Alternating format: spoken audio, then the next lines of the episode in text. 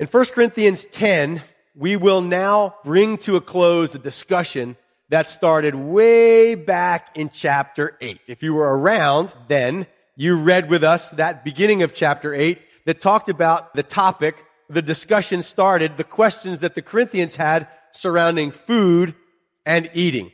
Now I know you look at this like I look at this like more about food and eating. I've had enough with the holidays of food and eating. But the Corinthians are trying to figure out what Christianity looks like to be lived out in their culture, in their city. In the same way that we have to figure out what does Christianity look like to be lived out in our culture and in our time and in our county.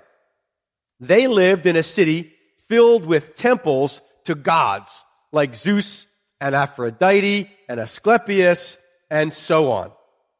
The question was, do we have the freedom to eat meat that has been sacrificed in honor of and to those gods? And do we have the freedom to eat a meal at the table associated with, at the restaurant, you could say, associated with the temple of that God? And Paul does not give them a simple yes or no answer. He could have just said, well, yes or no. But he doesn't say that. He gives us three chapters of information. And since we don't live in a city filled with idols temples, some of this will not have direct application to our lives. But by listening and understanding what Paul is saying and how he explains to them their dilemma and how to answer that question, we learn the very important skill of learning to think like a Christian. So we can apply the principles to all kinds of dilemmas that we face. Let's face it, let's be honest. Every situation that you face is not written directly about and specifically about in the Bible. Are we together in that? Absolutely. So we have to learn to think and apply biblical truth to the dilemmas that we face. So three chapters later, Paul now gives us some wonderful foundational principles that although we're not struggling with food sacrificed to idols and idols temples, there are other struggles we have that may need the same information to help guide us through how to behave and how to react and how to respond in those situations. You see, food itself, Paul already told them, they already agreed, has no spiritual ramifications whatsoever. The content, the molecules of my food, the proteins and sugars do not have any spiritual ramifications regarding my relationship to God. Food is food. You can eat pork or pound cake. You can eat shrimp or choose soy. You can be a vegetarian or a full-on carnivore. Some of the guys are saying, amen, pastor, preach it. This has no impact or reflection or influence on the love of God for us. He doesn't love vegetarians more than he loves meat eaters. He doesn't love seafood eaters less or more than he loves non-seafood eaters. It's irrelevant to God. But the context and the company can and do have spiritual considerations regarding meals that we eat. See, many times for us, our culture, our meals, our time of eating, well, it's simply to get calories into my body. We're busy. We're on the road. We're in the car. We're between practices. We have to snarf down some fast food just to get something called calories into our body. Sometimes we eat alone and sometimes we eat in groups. And oftentimes those meals are just common meals. But there are other times when meals in our life take on a much greater significance.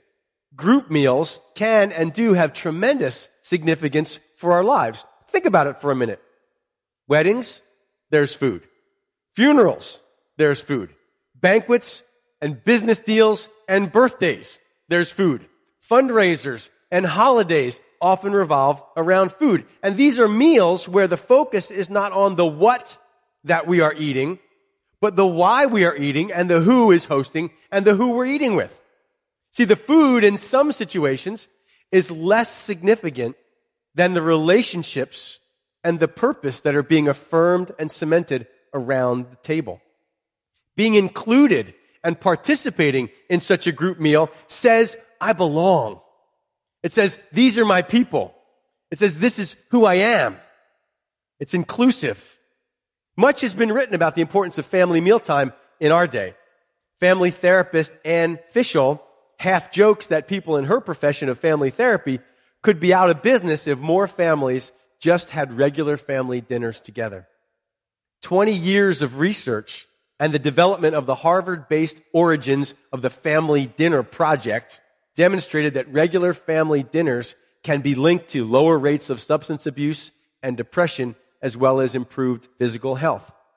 So with all this background about thinking about family meals and corporate meals and eating together, the who and the why, not just the what, I hope we can together think a little more deeply about what it is we're about to read.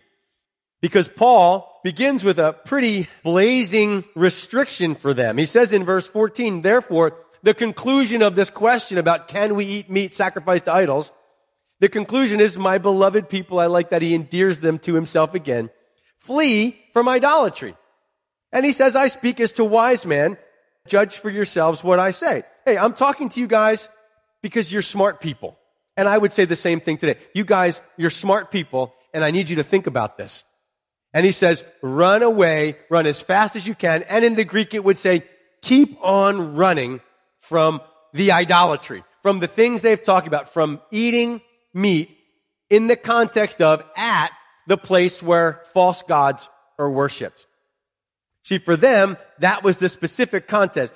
Don't go down to the temple of Zeus or the temple of Serapis or the temple of Aphrodite to have your meal in that context. Now, we don't have those temples in our community. So what is the context of idolatry for us? For us, I would say, Paul would say, flee or run away from anything that begins to captivate your thought life and consume your time and energy more than the things of God. If it becomes for you an obsession, it has already become an idol. It can be a relationship. Oftentimes, that's what's so dangerous about teen dating because that relationship then becomes an obsession and no longer a relationship. It's now fallen into idolatry.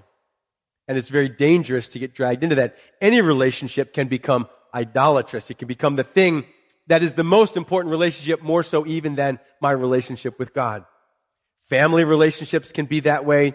Money, an activity, a hobby, a self-image, anything that everything else submits to regarding my time, my energy, and my resources, the things I sacrifice singer songwriter Zach Williams. Maybe you know him, maybe you don't. He's the guy that's famous for writing the song Chain Breaker. He wrote that while doing prison ministry. And one of the lines just stuck out to me as I thought about this song. He says, we've all searched for the light of day in the dead of night. We've all found ourselves worn out from the same old fight. And this is the line I like. We've all run to things we know just ain't right. But there's a better life. That's what he says in the song. And that's what Paul is saying to them. They are desiring to run to things that just ain't right. Run to the idol's temple. Have their freedom to enjoy that. And Paul says, I actually want you to flee from it. Have you found out that no one else can flee for you? You have to recognize when idolatry is an issue for you, and then you have to proceed to run from it and all that it represents because God sent his son Jesus to set people free. And idolatry puts you back into bondage to whatever that thing or that person is. So flee from that, he says. So why is this so important, Paul? Why is it so important to take that drastic of a step to get away from idolatry? What's the big deal? So Paul takes them to their own sacred meal to teach them some important truths. He said, verse 16, the cup of blessing which we bless, is it not the communion of the blood of Christ? The bread which we break, is it not the communion of the body of Christ? For we, though many, are one bread, one body. For we all partake of that one bread.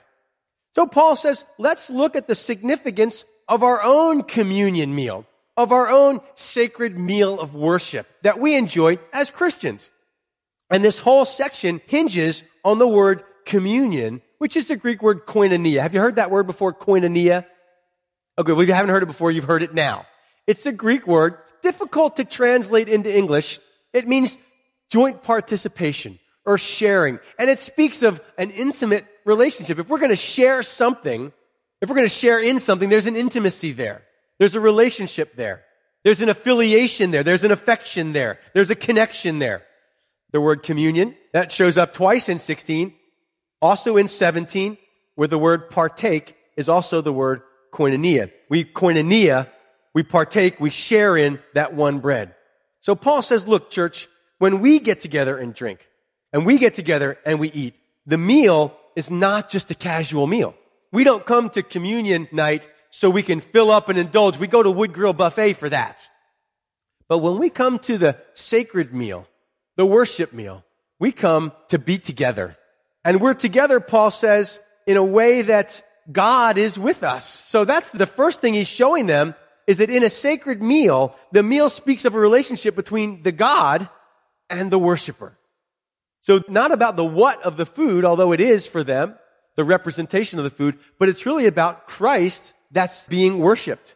And that's at the center of that meal. That meal honors and enjoys and reminds us of our connection to Christ and his death and his life. So the company, yeah, we're in the company of Christ. When we come to communion, we are there, as Paul said, the cup of blessing which we bless. When we give thanks, we give thanks to somebody. And that somebody is there in company with us for the meal. And that is Christ. And they would agree with that. They would say, yes, pastor, we understand that. They understood the doctrine of communion. They understood the fellowship with Christ, his blood, his body, receiving it. We receive that. And they would agree. Look at verse 17 before we move on. He says, for we, though many, are one bread and one body, for we all koinonia, we all partake of that one bread. See, something else is happening at that meal. Not only does it speak of our relationship with Christ, but what else does it speak of? Our relationship with who? With each other. That's what he said. See, we partake of that one bread, and this gets down to the level, interestingly, of sort of how they looked at a meal and how they looked at molecules. Now, meals, as I said, are intimate things. A meal is a very intimate thing. Now, some places around the world, they don't use silverware. You're aware of this, right? When we go to Nepal and we eat in Nepal, you use your fingers. There's a common dish that's brought out and everybody dips their hand, their grubby little mitts and I know some of you are making faces like, oh, I can't even imagine. Like past the hand sanitizer. Ew. And everybody digs in and then you push that into your mouth with your thumb and then you dig back in. And that's pretty intimate, isn't it? imagine going to the dogwood and somebody taking a bite of their appetizer and saying, Oh, this is good. Here, have some. Oh, no, I'm trying to cut down. Thank you very much. Some places they use another piece of food as the spoon, like a piece of bread is used to dip. Think about Jesus in the Lord's Supper. Doesn't it say that he dipped in the sop with who? Judas. They dipped together into that meal, sharing in that meal together. So Paul is saying, like, as a family, as a group of people, we're many people. Look around the room, there's a lot of us. But when I take a loaf of bread or a piece of matzah, that matzah, those wheat molecules and those oil molecules, they've all been mixed up into one and then baked. And then you eat a piece of it and I eat a piece of it.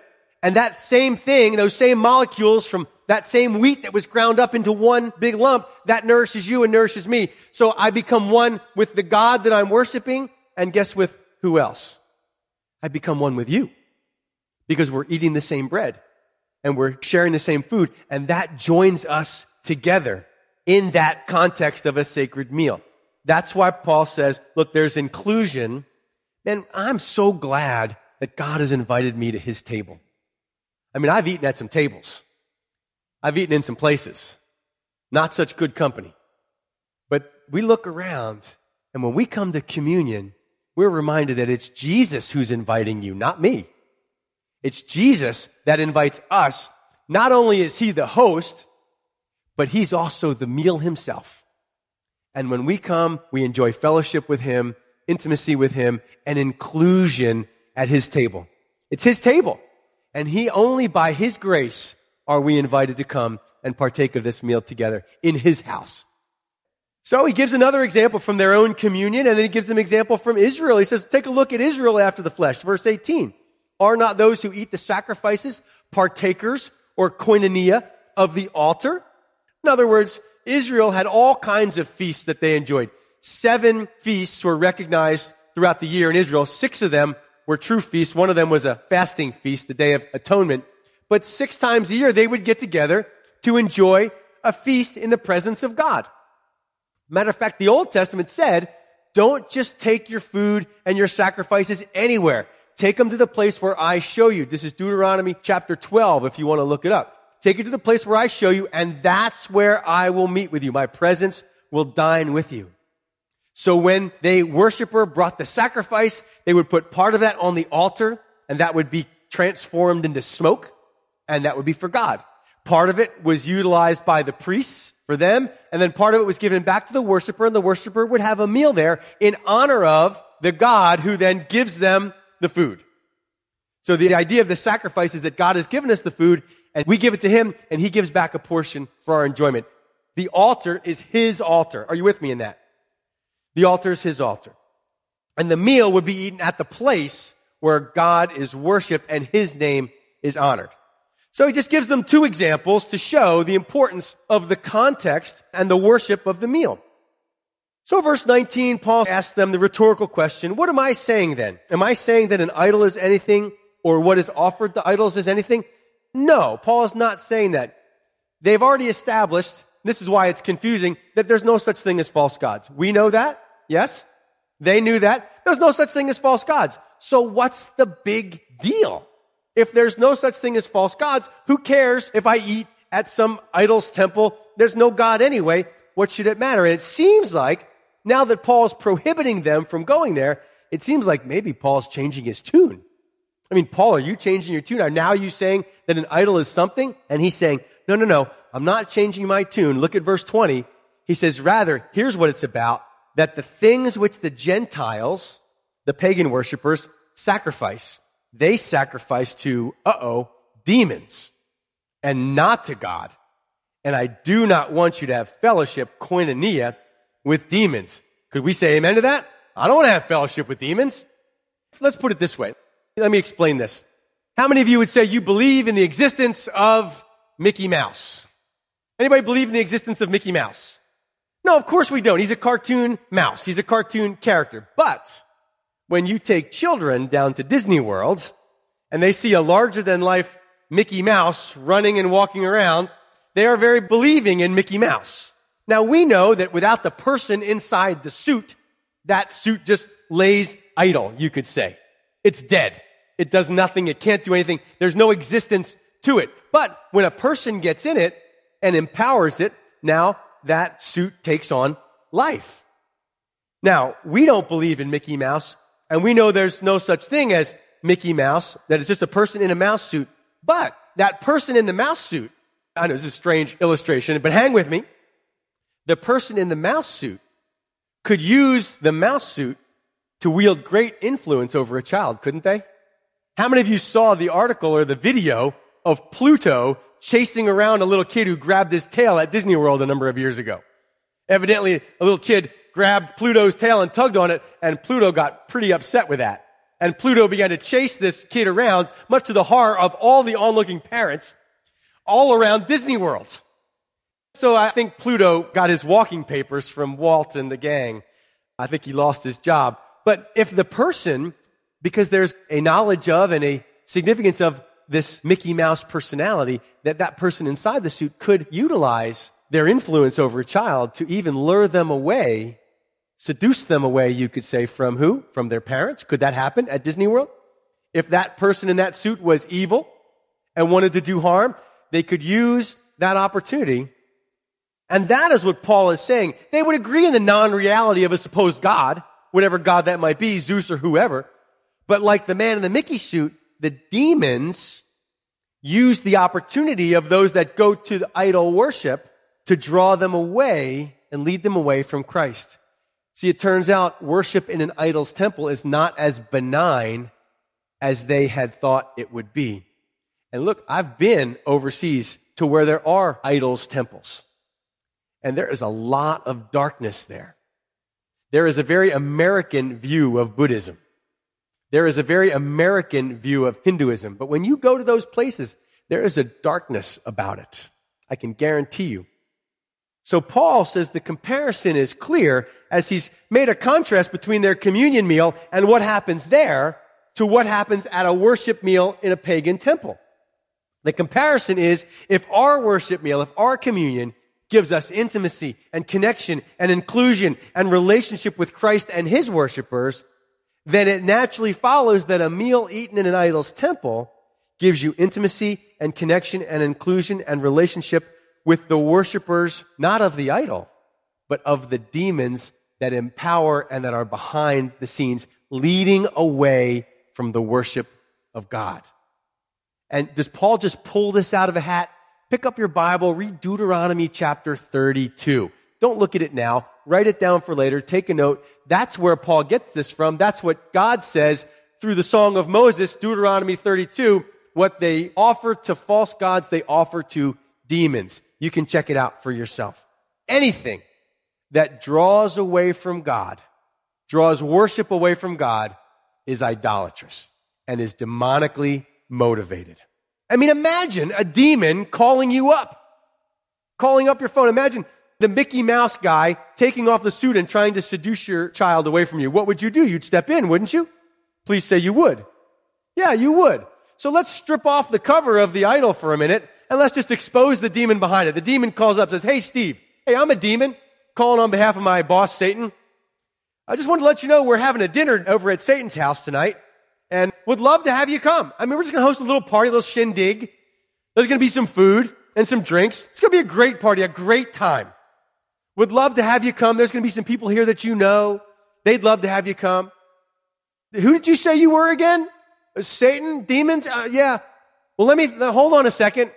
You know, should I go? Should I not go? Do you even entertain going to dinner at Satan's house? Some of you have been there. I've been there. Anybody say they danced with the devil before? Dining with the devil? Oh, we have. We've done it. Anybody want to go back? See, what Paul is saying is that we make subtle compromises. Listen carefully, church. What Paul is saying is that for us, it's not that idol's temple. For us, there's going to be some other application to come in a few minutes. But these things are subtle. There are subtle spiritual influences that act behind the scenes that draw people away from God. And he says it in verse 21. He says, look, you cannot drink the cup of the Lord and the cup of demons. I mean, you can't do both. You cannot partake of the Lord's table and the table of demons. It doesn't talk about a false guy. Says, this is the table of demons. See, the problem is we think we can. They thought they could. The danger was not that they wanted idols instead of Jesus. The danger is they wanted both. That's the danger. And these things are mutually exclusive. Ladies, ladies, let me talk to the ladies for a second. Let me ask you a question. You're now in the role of a counselor. You're counseling a friend. She calls you up and she says, Oh, guess what? And now this is a friend and she's a married woman, happily married woman. And she says, Oh, a nice guy that I work with invited me out to dinner. Just me and him. He said he just wants to get to know me better. Should I go? Ladies? No. Why not? That's awful rude, isn't it? It's just about food. I mean, we're just eating a meal. What could be the big deal of it? You mean there's something else going on besides just a meal? You mean there's some relationship that might be considered there? You mean there's some exclusivity? Why? Because she's already dining, joined herself to her husband. She has no place going and now dining, sharing a meal, an intimate meal with a man that's not her husband in that context. Correct, ladies? We may not even know why we say no, but we say no. We just know that shouldn't be. Well, let me ask you this. A couple months ago, I was invited to the Pregnancy Centers of Virginia fundraiser dinner. They asked me to do an opening prayer, and it's in the context of a meal, raising money to raise awareness and provide services for women that want to carry their babies full term and not have abortions. It's a wonderful time. I really enjoy going. We have meal together and we talk about these kind of things, pro-life things. And then what if I was to get a phone call from, well, from the pro-choice group? That said, Hey, Steve, we'd love to have you come to our fundraiser dinner. We only think that's fair. And someone I know, a friend of mine is inviting me there. Should I go? Well, I, I, I could go, but it would be contradictory, wouldn't it? I mean, it would be promoting a message and an affiliation and relationships that I'm not really in favor of. So we recognize that there are choices that have to be made. Or verse 22, do we provoke the Lord to jealousy? Are we stronger than he? I mean, do we really think did they think that they could provoke God to jealousy? Is that what you're intending to do by going off and running down to the idol's temple and trying to do both? I mean, are you so bold as to test God's exclusive love? I mean, if it's wrong for the woman to have a meal in the context of worship of another God, of another ideology, then how much more those of us that sit at the Lord's table and call Jesus Christ Lord. Verse 23 now, as he begins to apply all that he's taught us, verse 23, he says, All things are lawful for me, but not all things are helpful.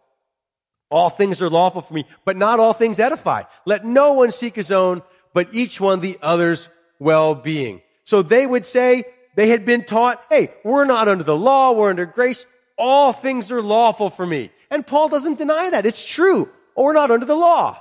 All things are lawful for me, but not all things are helpful. Yes, all things are lawful for you, but doing that thing just because you can do it might be harmful to you and not helpful. All things are lawful. Yes, but not all things edify. There's enough stuff in this world tearing us down. There's enough stuff out there tearing people down.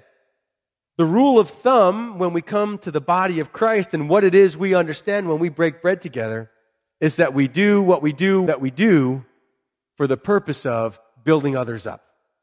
Isn't that interesting? Selfishness tears down a community. Selfishness tears down a home. Selfishness tears down a church. Selfishness tears down a family.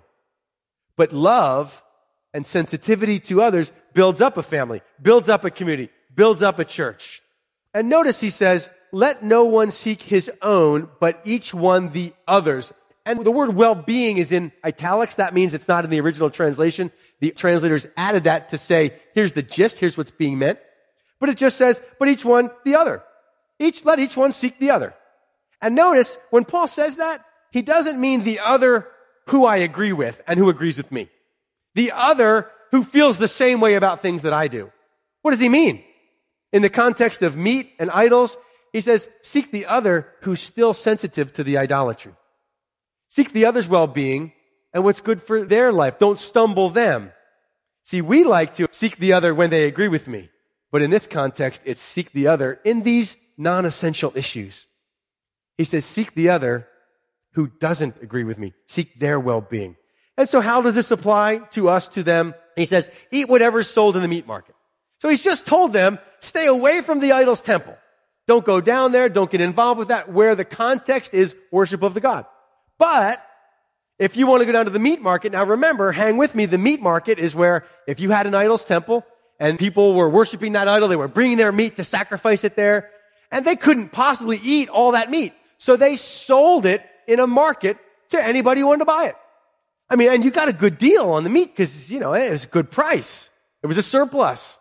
So the Christians, now they're going, oh no, can we not eat that meat?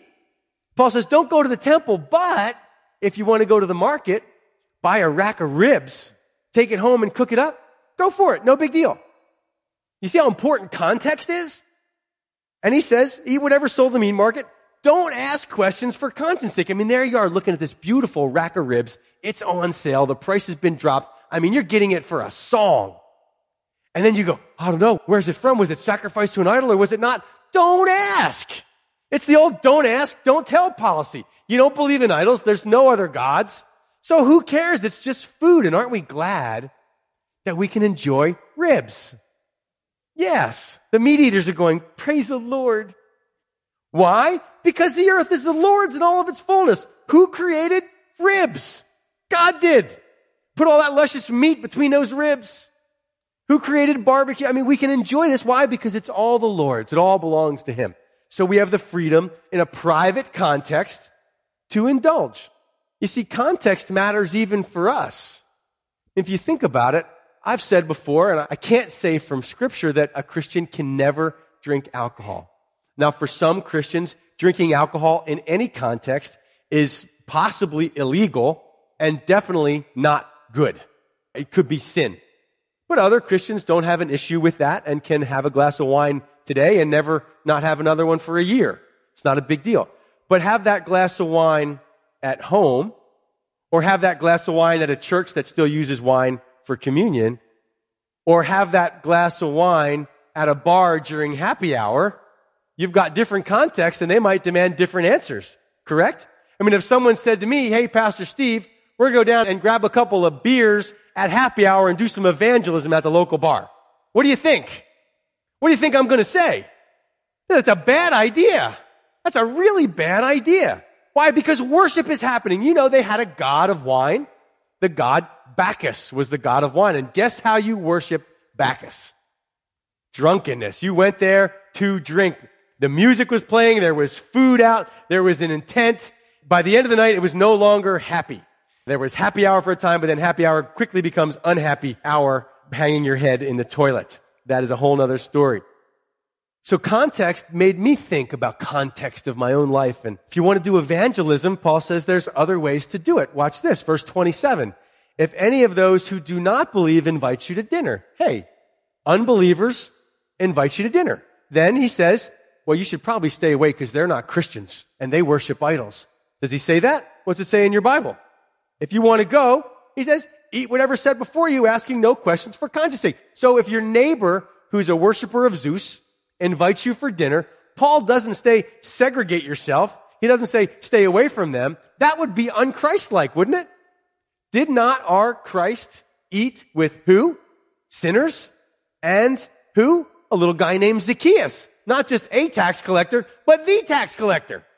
Remember the story? He climbs up in the little sycamore tree and he sees Jesus and Jesus says, Hey, Zach, put on the ribs. I'm coming. No, he didn't say put on the ribs. Jesus didn't say that. He said, I'm coming to your house. He was the chief tax collector. Jesus said, I'm coming to your house for dinner tonight. We're going to dine together. So in a private context, in the context of neighbor relations, he says, go ahead, have dinner with your neighbor. I think you should. I think more Christians should engage their unsaved neighbors. And if they don't invite you for dinner, you invite them over. How else are people going to know about Christ except through the relationship you foster? Now again, don't do it at the idol's temple. Don't do idol temple evangelism. Do it in your home. Invite them over for a meal because now the worship setting is different. So when you go, don't ask questions. So, oh, was this meat sacrificed to idols? If they don't say anything and you don't ask, who cares? Let's eat. But if anyone says to you, this was offered to an idol, then he says, do not eat it for the sake of the one who told you and for conscience sake. Why? For the earth is the Lord's and the fullness thereof.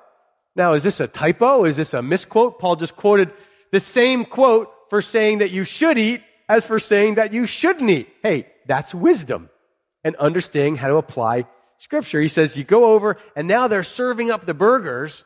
And as they serve up the burgers, they say to you, understanding that you're a Christian, hey, by the way, just so you know, this was sacrificed to idols. And we know that you Christians don't eat meat sacrificed to idols. Their conscience of it, not your conscience of it. I mean, it'd be sort of be like, let's say you go over to someone's house for a meal and you're on probation and you had DUIs and you can no longer drink alcohol. And there you are for a meal and they're getting out the wine for everyone. They say, Oh, but wait a second. We know you can't have any because it's illegal for you. You're on probation.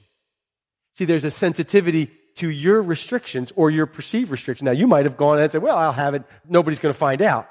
But they're perceiving it on your behalf. Their conscience. You know not in the probation category, but in terms of the idolatry, you know there's no such thing as a false God. You could drink it but they're sensitive. And so Paul says, if they have a sensitivity to it, don't take it. Don't eat it for their sake. That's the issue. That's always the issue with Paul. It's always about sensitivity to the other. Why? Because the earth is the Lord's. We don't have a freedom because the earth is the Lord's to stumble people or offend people with our freedom.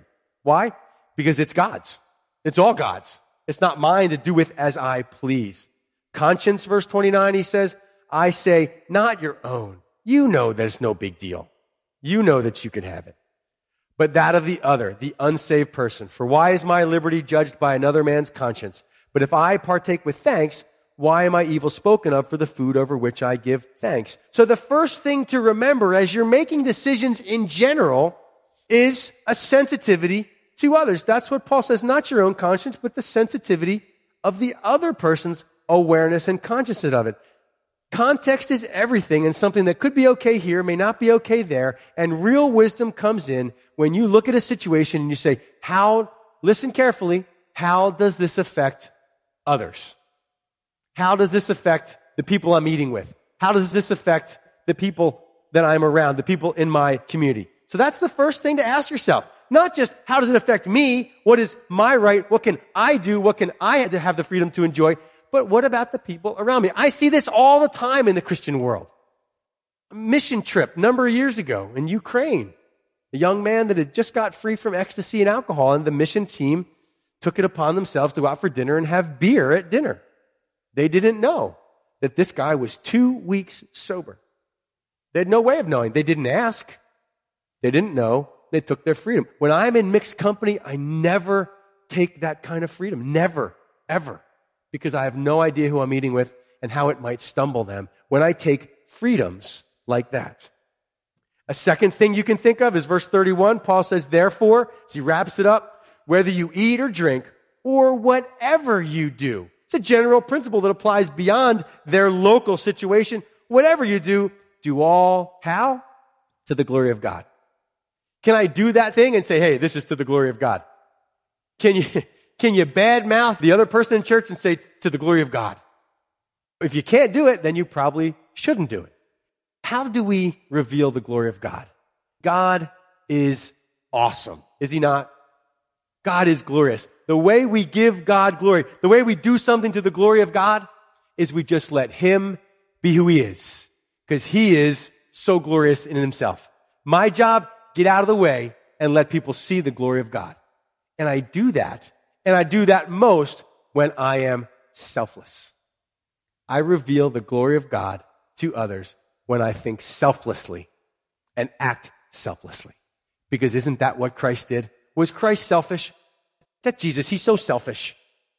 No, he is so other centered. We have a completely selfless God, willing to give his only son for our salvation. So whatever you do, you can run it by that test. Does this give God glory? What's the effect it has on others? Does it give God glory? And then he wraps it up and he says, give no offense in these food related issues, either to the Jews or to the Greeks or to the church of God. Be sensitive to everybody involved. Again, these are non-essential matters. Doesn't matter if I eat meat or not. I can say no to it. I can say yes to it. It's no big deal. Not a matter of sin or not. Just as I also please all men in all things, not seeking my own profit, but the profit of many that they may be saved. For Paul, it was never about what do I get out of it? What's in it for me? It was always about building bridges to other people and always opening the door through my behavior to share Christ with them so that they might be saved. How important is that drink to you? How important is that food? How important is a sensitivity to the other if, in fact, a relationship with them will help you lead them to Christ? Is there anything more important than their eternal life? So, chapter 11, verse 1 actually fits best with chapter 10. Paul winds it up by saying, Imitate me just as I also imitate Christ. Imitate me in what? In that I don't live to please myself. In that I'm never seeking my own profit. In that I'm willing to give up a freedom if it means building a bridge to have a relationship with someone. Imitate me. Is that what your kids see, moms and dads? Can you say to your kids, imitate me as I imitate Christ? Do they see in you that selflessness of Christ? There's a lot of examples to imitate out there, aren't there? Our culture is full of examples of selfishness. Matter of fact, even now in the switch over our government, the comments that are being made is that we are more tribal than ever in our country. And in the midst of that, this selfishness, Paul says, go have a meal with your neighbor. Go have a meal with your unsaved neighbor. Let them know about Christ. Could be, could be the thing that changes their life forever. And if they don't invite you, you invite them. Imitate me, just as I also imitate Christ. What would the church be like if that was the way we lived? Can you say that? Can you say that to each other? Imitate me as I imitate Christ. It puts feet to, let's be doers of the word and not hearers only. Amen, church? Father, I pray that you would have our exclusive love, our exclusive attention, an exclusive relationship, Lord. We are yours and no others. We identify with you. We belong to you. We're going to show up at your table because we're your children. That's where we belong with you. Pray that no other table, no other voice, no other spiritual demonic presence would have any sway over our lives. And I pray that we would flee from any such thing. It's in Jesus' name we pray. And all God's people said, Amen.